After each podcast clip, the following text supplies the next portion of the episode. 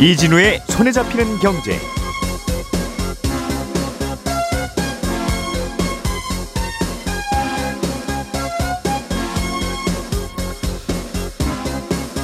안녕하십니까 이진우입니다.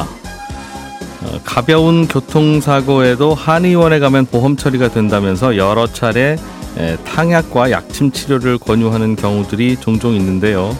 여기에 대해서 과잉 진료라는 지적이 일자 정부가 어, 제한을 두기로 했습니다. 작년만 해도 반도체가 부족해서 전기차를 못 만들어서 걱정이었는데 지금은 전기차 판매가 급격히 줄어서 오히려 반도체와 전기차 재고가 걱정이라는 이야기가 나오고 있습니다. 미국의 환율 관찰 대상국 명단에서 우리나라가 빠졌습니다. 11월 9일 목요일 손에 잡힌 경제 바로 시작합니다. 우리가 알던 사실 그 너머를 날카롭게 들여다봅니다. 평일 아침 7시 5분 김종배의 시선 집중.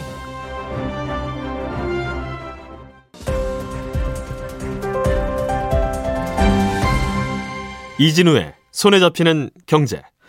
네, 오늘은 행복자산관리연구소 김현우 소장, 손에 잡히는 경제 박세훈 작가, 그리고 서은영 경제뉴스 큐레이터 이렇게 세 분과 함께 중요한 경제 뉴스들 정리해 보겠습니다.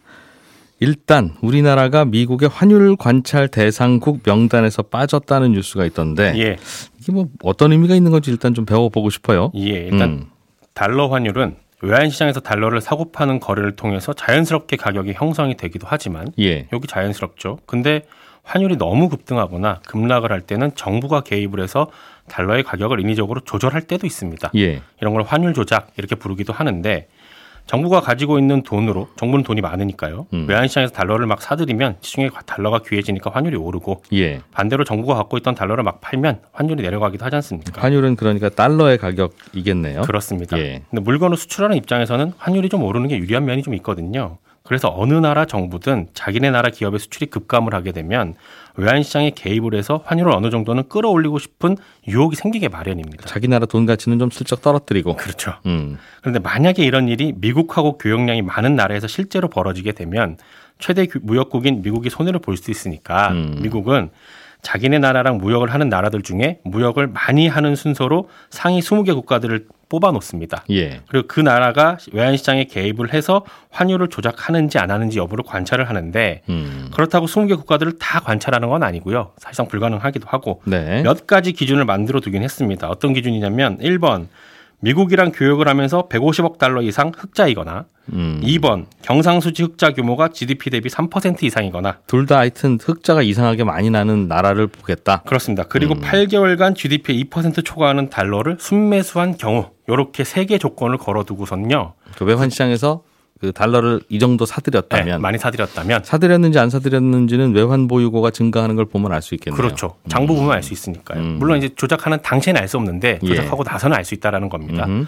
네, 이렇게 세 개 조건을 걸어둔 다음에 그 중에 한 두 개를 충족하면 관찰 대상국, 음. 세개 모두 충족하면 환율 조작국 이렇게 지정을 하는데 예. 우리나라는 지금까지 두 개 정도만 기준에 걸려서 2016년부터 환율 관찰국 대상에 속해 있었던 건데 음흠. 이제는 그 명단에서 빠졌다라는 의미가 있는 뉴스인 겁니다. 음. 그럼 관찰 대상국 또는 환율 조작국으로 명단으로 들어가면 네. 지정이 되면 예. 그냥 미국이 수첩에다 적어놓고 그냥 관찰하는 거예요? 아니면 무슨 다른 여파가 좀 있어요? 어, 미국을 학교 선생님이라고 비유를 좀 해보면요. 관찰국 대상국으로 지정이 된 학생은 그냥 단순히 모니터링만 하는 수준입니다. 음. 관심 갖고 지켜보는 정도고요. 근데 환율 조작국으로 지정이 되면 담임 선생님하고 면담하러 가야 됩니다. 왜냐하면 가가지고 면담을 통해서 아니, 너네 이거 지금 좀 너무 많은 거 아닌데 많은 거 같은데 혹시 이거 한 거 아니니 이런저런 뭐 조사를 해볼 거야 라면서 미국 정부가 경제적으로 제재를 할 수도 있거든요. 환율 조작국으로 지정이 되면 예를 들면 환율 보고서를 반기별로 무조건 내게 하는 것도 있고요. 예. 환율 조작국으로 지정된 나라의 미국 나라가 어 나라에다가 미국 기업들이 투자하는 걸 막을 수도 있습니다. 여기는 환율 조작국으로 지정된 나라니까 우리나라 기업들은 투자하지 마십시오 라고 할 수도 있고요. 관세를 더 올릴 수도 있습니다. 이런 식으로 다양한 제재를 가할 수가 있는데 근데 사실 지금까지 말씀드린 이 미국이 만들었다는 세 가지 조건은요. 명분인 거고 현실적으로는 미국이 걸면 그냥 걸리는 거고 환율 조작국이라고 딱지 붙이면 붙는 거긴 합니다. 왜냐하면 어떤 나라를 환율 조작국으로 지정을 하고 싶다. 그럼 이 조건 세 가지 바꿔버린 다음에 걸리게 하면 되는 거거든요. 본인들 조건이니까. 예. 그런데 아까 그 환율 조작국 내지는 관찰 대상국으로 어, 편입이 되고 지정이 되려면 이제 어떤 조건을 만족해야 되나 1, 2, 3을 말씀 주셨는데 네. 미국이랑 무역하면서 150억 달러 이상 흑자를 보거나 네. 경상수지 흑자가 그 나라 GDP의 3% 이상이거나 네. 근데 이건 둘다 사실은 은근히 좋은 거잖아요. 그 나라 그렇죠. 입장에서 사실은 보면. 좋은 겁니다. 그리고 어 최근 8개월간 GDP의 2%를 초과하는 외환 보유액 증액이 있었다거나 그렇죠.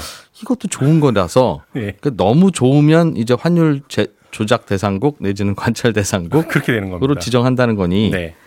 어, 여기서 탈 우리가 탈락했다 빠졌다라고 네. 하는 건 이렇게 좋은 조건 중에 뭐 하나가 지금 충족이 안 됐다는 뜻인 것 같아서요. 그렇습니다. 그러니까요. 이게 이 뉴스가 미국이 한국 정부가 혹시 환율을 조작하는 거 아닐까 하는 의심의 눈초리를 거둔 거니까 한편으로 좋아 보일 수도 있겠지만 음. 왜 빠졌는가를 보면 꼭 기분 좋은 일만 아닌 그렇게 게이 중에서 두 개가 우리를 우리가 두 개를 충족하고 있다가 이제 충족을 못 시킨다는 네. 건데 두 가지가? 뭐였냐면요. 대미 무역 흑자가 기준을 넘겼었고 150억 달러 네. 이상 우리나라의 경상수지 흑자 폭이 컸었거든요. GDP의 3% 이상이었는데 네. 그래서 미국이 내건 조건 두 가지 걸리는 거였는데 음흠.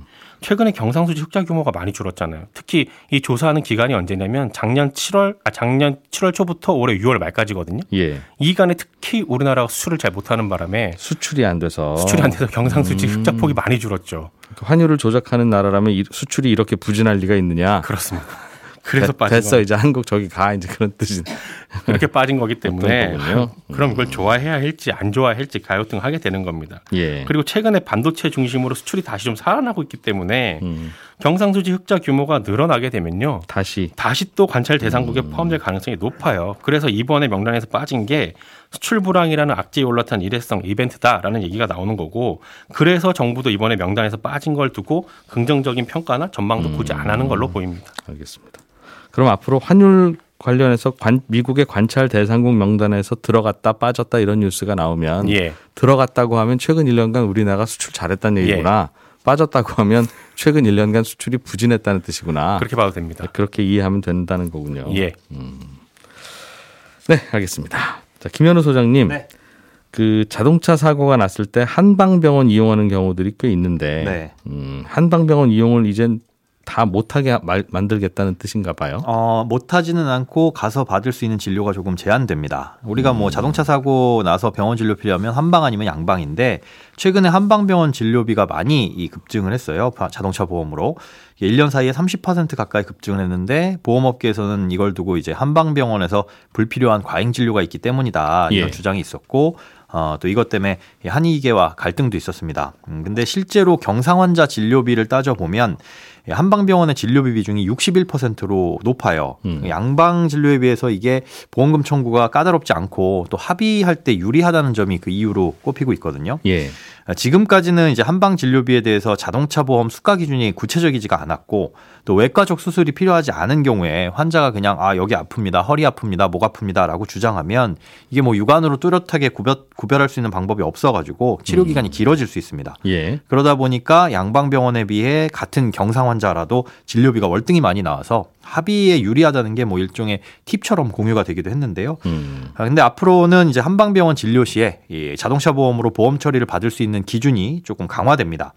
바뀐 개정안을 보니까 앞으로는 한약을 미리 조제받는 걸 원칙적으로 제한합니다. 뭐 양방병원, 아, 한방병원을 일단 자동차 사고가 나서 가보면 예. 뭐 어혈을 풀어주는 약이다 해가지고 한 일주일치 정도 한약을 지어주기도 하는데 아, 앞으로는 이제 치료 경과에 따라서 이런 걸 지어줘야 되고 치료 경과에 따라 한약을 조제받더라도 어떤 처방에 따라 무슨 약을 조제했는지도 어, 제출하는 게 의무화됩니다. 그러니까 현재는 또 한 번에 열흘치 처방까지 가능한데 이것도 일주일로 줄어들고요. 음, 보면서 해주라. 네, 그렇습니다. 어디에 제출하고 어디에 관리 감독을 받겠다는 거예요? 이 아, 지금 정확한 명칭이 갑자기 음. 생각이 안 나는데 정부가 그걸 관리한다는 네, 뜻인가 그렇습니다. 보죠? 그걸 예. 이제 제출하는 의무가 새로 생기고요. 예.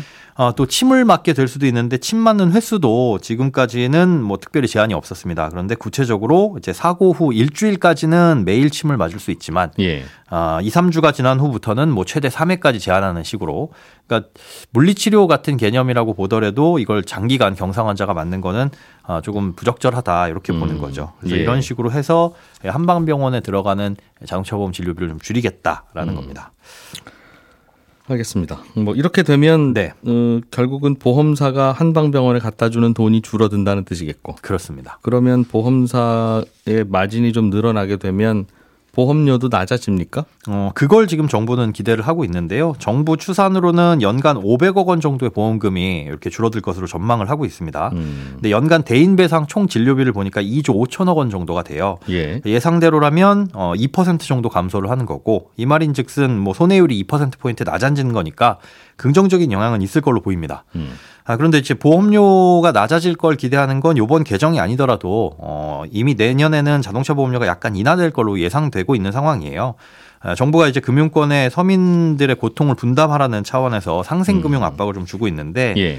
은행권은 그래서 연체이자 감면이라든가 뭐 취약계층에 대한 이 금리 인하 같은 대응책을 내놨었거든요. 근데 보험에서는 사실상 그런 상품을 개발하기가 쉽지가 않았는데 손해보험 업계에서는 자동차 보험 인하 쪽으로 어, 방안을 인하? 예 음. 자동차 보험료 인하 쪽으로 방안을 내놓지 않겠느냐 이렇게 전망이 되고 있었거든요. 음.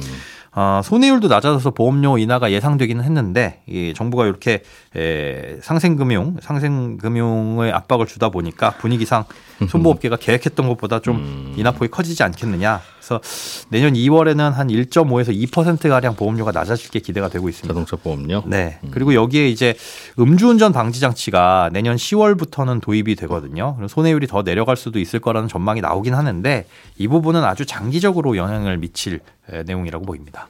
음주운전 방지 장치라는 게 도입이 돼요? 네, 그렇습니다. 이 음주운전 방지 장치는 시동을 걸기 전에 음주 측정을 해서 음주 상태면 시동이 걸리지 않도록 하는 장치인데 이걸 모든 차량에다가 설치하는 건 아니고요.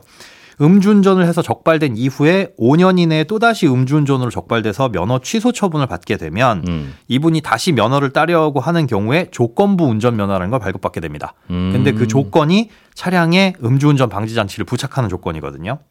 이 법이 내년 10월 25일부터 어, 시행이 되기는 합니다. 예. 그런데 그 음주운전 측정 장치, 방지 장치를 예, 설치하는 데 들어가는 비용은 어떻게 할 것이냐. 또 어, 위, 위험한 상황에서 뭐 어떻게 음. 안전 규정을 어떻게 마련할 것이냐 이런 기준이 마련되어야 돼서 실제 법이 작동을 하는 건 좀 더 시간이 걸릴 수도 있고요. 음. 또 실제로 적용된다고 하더라도 음주운전 적발자 전부 다 대상으로 하는 게 아니라 앞서 말씀드린 것처럼 5년 내 음주운전을 해서 다시 또 면허가 취소된 사람들이 면허를 취득하려고 하는 좀 음. 대상이 협소하죠. 예. 예, 그러다 보니까 아, 손해율 감소에는 영향이 좀 적을 것 같은데 전체 음주 사고로 인해서 자동차 사고 보험금이 지급되는 금액이 대략 한 크지는 500, 않은데. 음. 예, 570억 원 정도 되는 거거든요. 그래도 이 음주운전은 위험한 거니까 네. 음주운전을 두 번 해서 면허 취소가 됐던 분들은 다음에 다시 면허증 살릴 때는 네, 본인 차에 그거 붙여라. 네 그렇습니다. 근데 이제 그분이 본인 차만 운전하는 게 아니라는. 맞습니다. 그래서 어. 그런 부분의 구체적인 내용들도 나와야 되는데 예. 쉽지는 그런 않을 것 같긴 하네요. 맞습니다. 음. 전체적으로 이렇게 자동차 사고 났을 때 과잉 진료하는 문제는 항상 우리가 이른바 나이롱 환자라고 표현하기도 하고 네. 하면서 이것저것 좀 줄이려고는 하는데 어, 이게 또 아주 소수의 경우에는 진짜 아프다. 교통사고 나고 나서 아픈 건데 왜 치료를 하다 마냐. 네. 어쩌란 말이냐 그러면 그런 경우들도 같이 휩쓸려서 이제 안 됩니다. 이제 하는 경우들이 생겨요. 그래서 이게 참 점점 점점 이러다 보면 어, 교통사고 났을 때 차- 치료가 충분하지 않다. 음. 아직은 보상이 충분하지 않다. 이제 이런 어, 여론도 생기고 뭐 그러다 보면 이제 사고 나면 아프든 안 아프든 목 잡고 나와서 무조건 그냥 병원에 입원해서 네. 합의금으로 받아야 이제 그걸로 겨우 보상이 되지. 네. 어, 제대로 하면 이건 제대로 치료 안 해줘. 또 이제 이렇게 될까봐. 네, 아무튼 그런 움직임이 있네요. 뭐 자동차 보험료는 조금 내려갈 것 같다는 소식. 음. 자, 서은영 큐레이터가 가져오신 소식도 재밌는데 전기차 회사들이 요즘 전기차가 안 팔리고 남아서 걱정이랍니다. 네, 그렇습니다. 음, 할인을 좀 많이 좀 해줘야죠. 그러면 네, 우선 뭐 지금 전 세계적으로 다 예. 전기차가 좀 잘 안 팔리고 있다. 그러니까 물론 늘어는 나고 있습니다. 판매량이 음. 늘어는 나고 있는데 작년까지 늘어났던 속도에 비하면 굉장히 빠르게 둔화가 되고 있는 모습이 보이는데요. 예, 우선 세계 최대 이 자동차 시장인 미국이 좀 뚜렷한 현상이 좀 나타나고 있습니다. 이 자동차 회사들이 가격 할인 경쟁이라고 할 만큼 대당 천만 원 가까운 파격적인 가격 인하를 펼치고 있는데요. 예, 어, 현대차와 포드는 이달부터 일부 모델에 대해서 최대 7,500달러, 그러니까 우리 돈- 돈으로 979만 원, 거의 1,000만 원 가까운 현금 할인 제공하고 있고요. 어, 어디 어디 가요? 어디 가요? 미국 미국에서 그렇습니다. 우리나라에서 미- 미국. 현대차. 네, 아직 아직 아닙니다. 네. 네. 그리고 예. 리스 차량 같은 경우에는 이 매월 내는 납입금을 크게 낮춰준다든지 또 약정 기간 짧게 해주는 식의 혜택을 제공하면서 재고 줄이기 총력전을 펼치고 있습니다. 음. 어, 또 전기차 선두 주자인 테슬라도 지금 올해 전체 모델 가격을 계산을 해봤더니 일부 모델 같은 경우에는 심지어 원래 출고가의 기존 가격의 3분의 1 수준까지 내려왔더라라는 보도도 있었거든요. 3천에 팔던 거 1천, 9천에 팔던 거 3천? 네, 뭐 천까지는 아닙니다만 9천에 팔던 거 3천 이렇게까지 내려갔다는 오. 거죠. 이게 이제 가장 초기 가격, 예, 가장 기초 가격이 예, 예. 이렇다는 건데요. 예. 어, 달- 딜러들 입장에서 이제 재고를 떠안고 있기엔 부담이 크니까 이렇게 파격적인 가격 인하를 해서라도 재고를 줄이려는 건데 예. 보통 이 내연기관차가 딜러 손에 들어와서 팔리기까지 이제 한 달 정도 걸린대요. 그런데 하이브리드 차가 3주 정도 걸리고 그런데 전기차는 평균 2개월이 걸리더라. 음. 이게 좀 심각한 거죠. 그래서 상황이 이렇다 보니까 작년에 이 미국에서 팔 렸던 전기차 평균 가격이 한 8,500만 원 정도 됐는데 지난 9월에는 계산해 봤더니 6,600만 원 수준까지 떨어졌더라라는 음. 거예요. 그래서 지금 전기차 시장 분위기가 어떻냐면 1년 만에 이제 거의 극적인 반전을 했다라는 게 이제 딜러들이 이야기인데 작년에 전기차를 산 고객들이 한 200만 원 정도 프리미엄 얹어 주면서 샀다 이런 예. 분위기였다. 근데 지금 반대로는 260만 원 정도 평균적으로 할인 혜택 받고 사더라라는 이야기가 나옵니다. 음. 그래서 이 전기차 판매가 부진하니까 요즘은 차량용 반도체가 남아돈다 이런 얘기까지 나와요. 예전에는 그 모자라서 네, 차를. 못 만들어요. 그러고 있었는데 음, 같이 남아둔다. 이게 왜 그럴까요? 갑자기 사람들이 전기차를 안 사게 됐다는 뜻 같은데 음. 음, 사람들도 열심히 사는데 전기차 회사들이 많이 쏟아내서 남는 거예요라기보다는 뭔가 사람들의 마음이 좀 바뀌었는데 원인은 되게 여러 가지인데요. 일단 예. 시장의 분석은 살 사람은 다 샀다.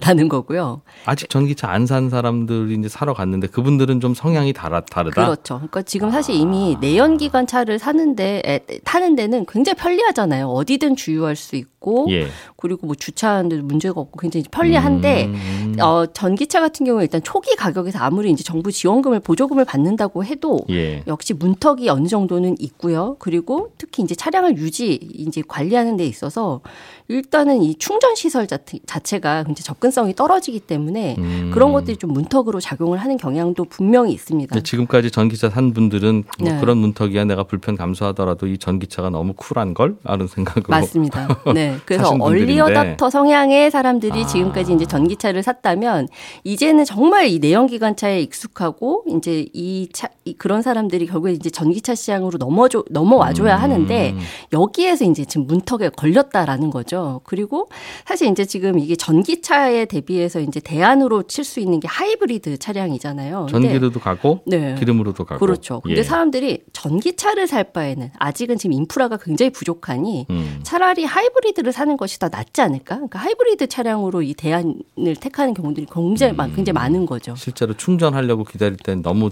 힘들더라. 그렇습니다. 음, 그래서 야, 그러니까 이게 전기차라고 하는 자동차가 뭔가 이제 인류 보편에 누구나 그냥 타면 편하게 타는 그런 게 아니었다는 뜻인가 보네요. 뭔가 독특한 취향이나 가치관이나 혹은 뭐 그런 게 있는 분들에게나 어필하던 그런 차종이었다 지금까지. 아무래도 인프라가 그만큼 좀 빠른 속도로 받쳐줬더라면 예. 좀 시장 전환이 좀 빠르게 이루어졌을 수도 있습니다. 근데 음. 여전히 지금 이제 전기차를 정말 이 얼리 어답터 성향으로 타시는 분들, 애정을 가지고 타시는 분들조차도 음. 이 차량을 정말 유- 유- 계속 가지고 있기가 운행하기가 정말 쉽지 않다라는 이야기들을 하시거든요. 중간 중간에 네. 기름 떨어지면 그렇습니다.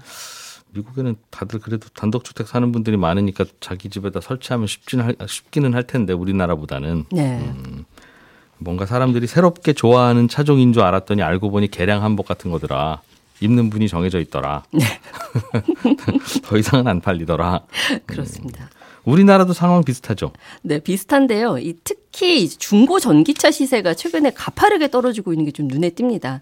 이 한 중고차 거래 플랫폼 통계를 보니까 올 하반기부터 중고차 시세 하락폭이 막 훅훅 떨어지고 있어요. 예. 지난달에 한 2.5% 정도 하락폭이었는데 이번 달 들어서 물론 며칠 안 지났습니다만 8% 정도가 떨어진 거예요. 이게 전월비 가- 수치인데요. 예. 뭐 가솔린 차나 경유차가 1% 안팎 떨어졌는데 이 8%나 떨어졌으니까 상당히 하락폭이 큰 거죠. 그래서 이게 내연기관 차에 비해서 전기 차 감가상각이 매우 커졌다. 그러니까 이게 시간이 흐를수록 어쨌든 자동차의 가치는 계속 떨어질 수밖에 없잖아요. 근데 그 가치 하락폭이 훨씬 커, 크더라라는 겁니다. 예. 근데 그럼 왜 이렇게 시세 큰 폭, 시세가 큰 폭으로 떨어지냐? 이제 이것도 역시 뭐 비슷한 이유인데 수요가 많이 줄었다. 그리고 제조사들이 이제 너무 안 팔리니까 최근 이제 가격 할인이나 프로모션들을 많이 하더라. 새 차, 새 전기차를. 그렇습니다. 그러니까 이게 음. 새 차랑 어- 어쨌든 새 차를 내가 샀을 때의 가격이랑 이 중고차를 샀을 때의 가격을 비교하면서 구매를 결정을 할 수밖에 없잖아요. 예. 근데 이게 제조사들이 보니까 신차인데도 가격 할인 많이 해주더라. 그러면 음. 아무래도 이제 고민을 하게 되는 거죠. 그럼 차라리 신차를 살까? 네. 그래서 이제 문제는 이 중고차 가격이 크게 조정을 받을수록 신차 구매를 꺼리는 현상으로 이어질 수 있다라는 건데요. 보통 이 신차를 구매할 때 중고차 가격을 고려하는 경향이 있는데 이 중고차로 매각할 때 받을 수 있는 금액이 기대 수준보다 낮을 것으로 예상될 때는 예. 어 그러면 차라리 안 사는 게 낫겠는데 차라리 어허. 그냥 내연기관차가 감가가 더 적으니까 차라리 그냥 내연기관차 사야겠다 이렇게 갈 수밖에 없다는 거죠. 그래서 최근에 좀 이제 이 자동차 회사들 좀 분위기가 어떻냐면 일단은 이 전기차 시장이 예상보다 너무 부진한 거죠. 그래서 아, 그 투자 계획들이 굉장히 이제 줄줄이 촘촘하게 짜여져 있었는데 예. 지금 이거 투자할 때가 아닌 것 같다. 좀 늦춰야겠다. 이런 이야기들이 좀 많이 나와요. 그래서 일단은 이 가격 낮춘 보급형 모델 출시하는 어, 회사들도 좀 많아졌는데 아까 테슬라 이제 3분의 1 가격 뭐 이 얘기 말씀드렸잖아요. 근데 네. 최근에 나온 보도를 보니까 테슬라가 아예 도, 독일 공장에서 반값 전기차 생산하려고 한다. 그러니까 되게 오래 전부터 어쨌든 이 전기차 수요가 계속 둔화 가 될 텐데 그때 대비해서 가격을 좀 확 낮춘 자동차 생산이 필요하다라는 판단을 했었고 그래서 이 반값 전기차 생산을 좀 준비하고 있다라는 보도가 나오기도 했고요. 또 포드와 GM 같은 경우에는 지금 전기차 생산량 대폭 늘리겠다. 올해 내년 뭐 이렇게 다 계획을 세워놨었는데 이거 철회하기도 하고 심지어 좀 계획을 미루고 있습니다. 그러니까 자동차 만들어 파는 게 업인. 네. 밥 먹고 자동차 네. 파는 것만 하루 종일 생각하는 전문가들이 모여 있는 이 큰 회사에서 네. 미- 미국의 혹은 전 세계의 자동차 구매자들의 마음을 이렇게 못 읽어서 지금까지 잘 팔렸으니까 앞으로도 이 각도를 유지할 거야. 라는 생각을 했다는 게 어찌 네. 보면 뭐 일부러 그러지도 않고 틀릴 수야 있겠습니다만 그래서 전문가들의 전망이라고 하는 게 얼마나 허무하냐. 그래서 네. 왜, 왜 틀렸는데요? 라고 물어보면 이게 생각해 보니까 이게 전기차를 다 좋아하는 건 아니었던 것 같아. 음. 라는 이야기가 뒤늦게 나오면 이거 이거 믿고 투자한 분들이나 이거 어떻게 하겠다는 건지 그 이게 어, 허무하다는 아까 제가 생각도 반도체. 자- 차량용 예. 반도체도 말씀드렸었잖아요. 근데 차량용 반도체가 이제 작년에 굉장히 모자라서 이제 네. 출고가 늦- 지연되고 이런 것들이 많았는데 작년 말만 해도 차량용 반도체 2027년까지 부족할 거예요라는 얘기들을 했었거든요. 근데 지금 제가 아까 재고 마- 남아돈다고 말씀드렸잖아요. 그러니까 예. 음. 이런 것들이 시장 예측이라는 게 참 굉장히 어려운 모양입니다. 그렇기도 하고 음, 그 예측을 업으로 하는 분도 있으니까 그냥 마이크 들이대면 뭐라고 뭐라고 얘기하고 또 그거 받아 쓰고 하는 그런 업종이 또 있다 보니 어, 그렇게 되는 것 같기도 하고 아무튼 이런 거 보면서 우리가 이제 어, 앞으로 비슷한 거 나올 때 어느 정도 믿어야 되는지를 또 한번 생각해 보는 계기가 되기도 했다 하는 생각도 드네요. 자.